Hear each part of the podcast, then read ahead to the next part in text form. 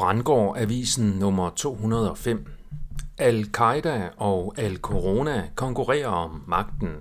Islamister og virusfascister er i hård konkurrence om den frygtbaserede magt via skræmmehistorier. Mit navn er Per Brandgård, og det er den 20. august 2023. Det er ikke kun Al-Qaida, der er vendt tilbage. Det er islamisk stat, også kendt som ISIS, ISIL og Daesh også. Off Guardian beskriver, at narrativet om de farlige islamister pludselig er dukket op igen efter total tavshed i de seneste år.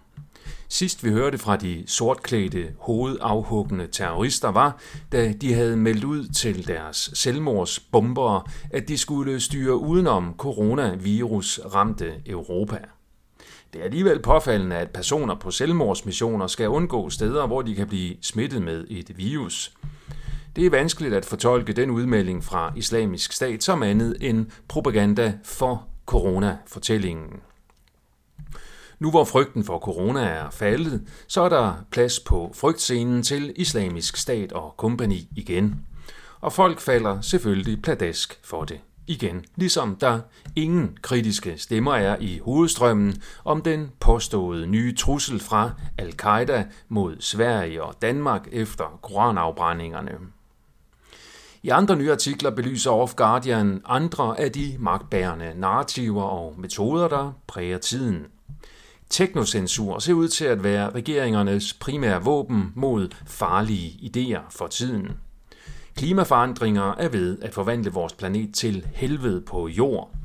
Ikke på grund af klimaforandringerne i sig selv, men på grund af de topstyrede politikker, der angiveligt skal beskytte os mod de påståede katastrofale klimaforandringer. Og så er corona tilbage igen i en ny variant med navnet Eris. Det nye ved den nye variant af det nye coronavirus er, at tab af smags- og lugtesans ikke længere bliver beskrevet som et almindeligt symptom. Det betyder, at det eneste, måske klinisk differentierende symptom, der adskiller covid-19 fra almindelig forkølelse og influenza, nu er væk. Dermed kan alle former for forkølelse, influenza etc., som før i tiden var en normal del af hverdagen i vinterhalvåret, nu udnyttes til frygtpropaganda, der videre kan udnyttes til politiske tiltag, der reducerer både frygt og frihed. Det norske medie Dokument undersøger også om covid-tyranniet nu er ved at blive genskabt. Samme medie har opgjort de samlede tabstal under Ukraine-krigen til 500.000 personer indtil videre. Ja, der er krig på flere fronter samtidig. I hovedstrømspressen har BT bragt et par interessante artikler om et nyt fænomen i LGBT-kredse, Kem 6. Det er sex på stoffer, især crystal meth og GHB.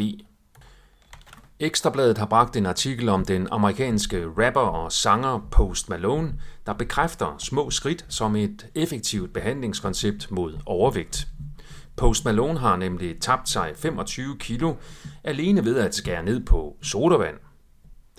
Jeg udviklede små skridt-metoden til vægttab i sin tid, og den blev formidlet af blandt andet Sundhedsstyrelsen i bogen Små skridt til vægttab, der holder, før jeg senere blev udstødt af etablissementet på grund af mine kritiske holdninger til Sundhedsstyrelsens coronahåndtering.